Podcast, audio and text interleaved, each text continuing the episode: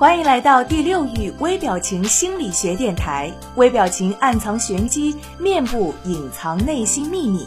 每个人都会有不同的表情，或一颦一笑，或目光游离。这些细微的表情之后，隐藏着什么样的秘密呢？第六域微表情电台教你怎样看穿他人心理轨迹和玄机，快速的提升情商、魅力、影响力，收获人生的幸福与成功。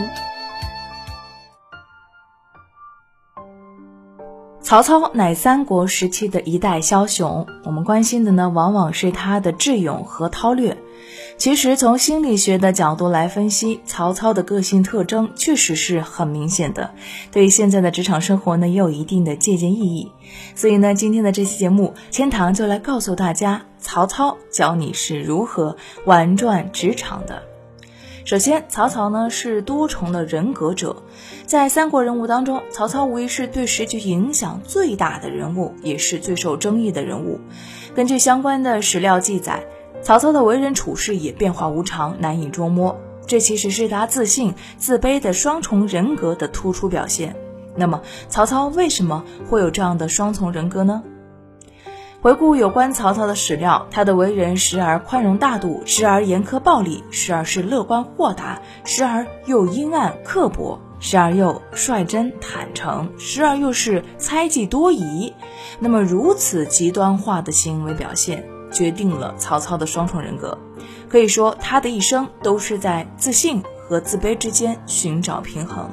曹操的自卑，首先来自于他不明不白的身世。而且也来自于他的相貌，他的自卑还来自于他对自己的极度猜疑。曹操的自信与自卑的双重人格呢，衍生了很多相关的人格特质。首先，曹操的自信使得他具有开朗幽默的外向型人格，喜欢和人交往，曾经得到了不少名人雅士的关注。相比起自信时的曹操，自卑时的曹操却完全又是另外一副面孔。此时的他啊，变得非常的阴郁险恶，睚眦必报，这和他开朗幽默的自信气质形成了鲜明的对比。自卑呢，还使得曹操变得十分的敏感。比方说，华佗呢是东汉末年的名医，曹操听到他的名声啊，便想去召见他，令他常伴左右，治疗自己的头疼病。但是华佗呢，本作诗人，以医见业，异常自毁，时常借口回家。曹操为此非常的恼怒，将华佗拘捕回许昌，致使他最后死在狱中。那曹操跟我们现代当中的职场又有什么关系呢？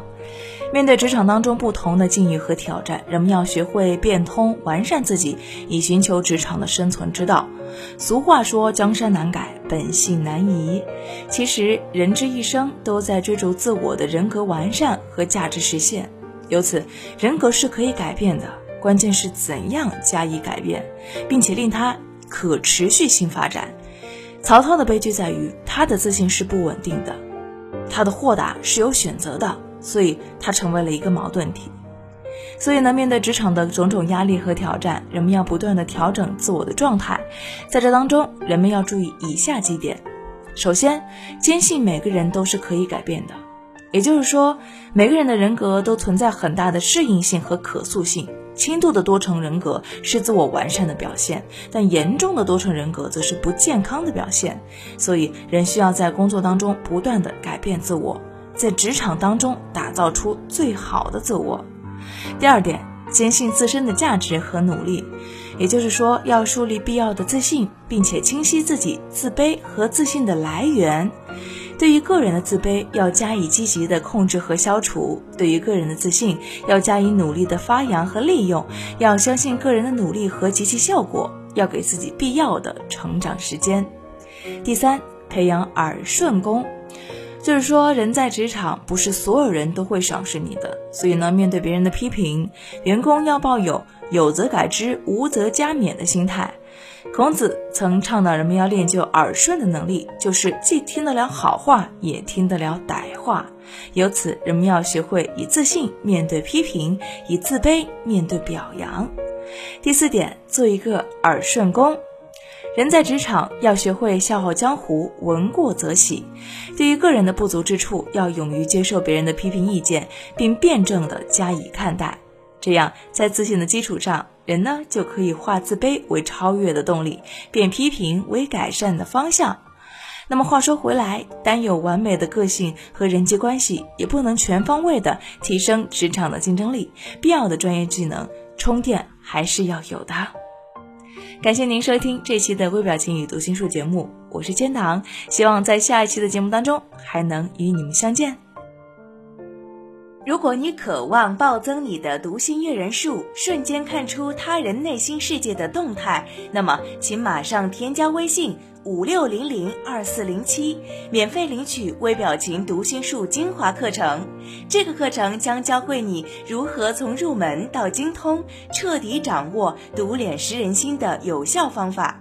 特别提醒一下，由于精力有限，我们最多分享给前五十位朋友。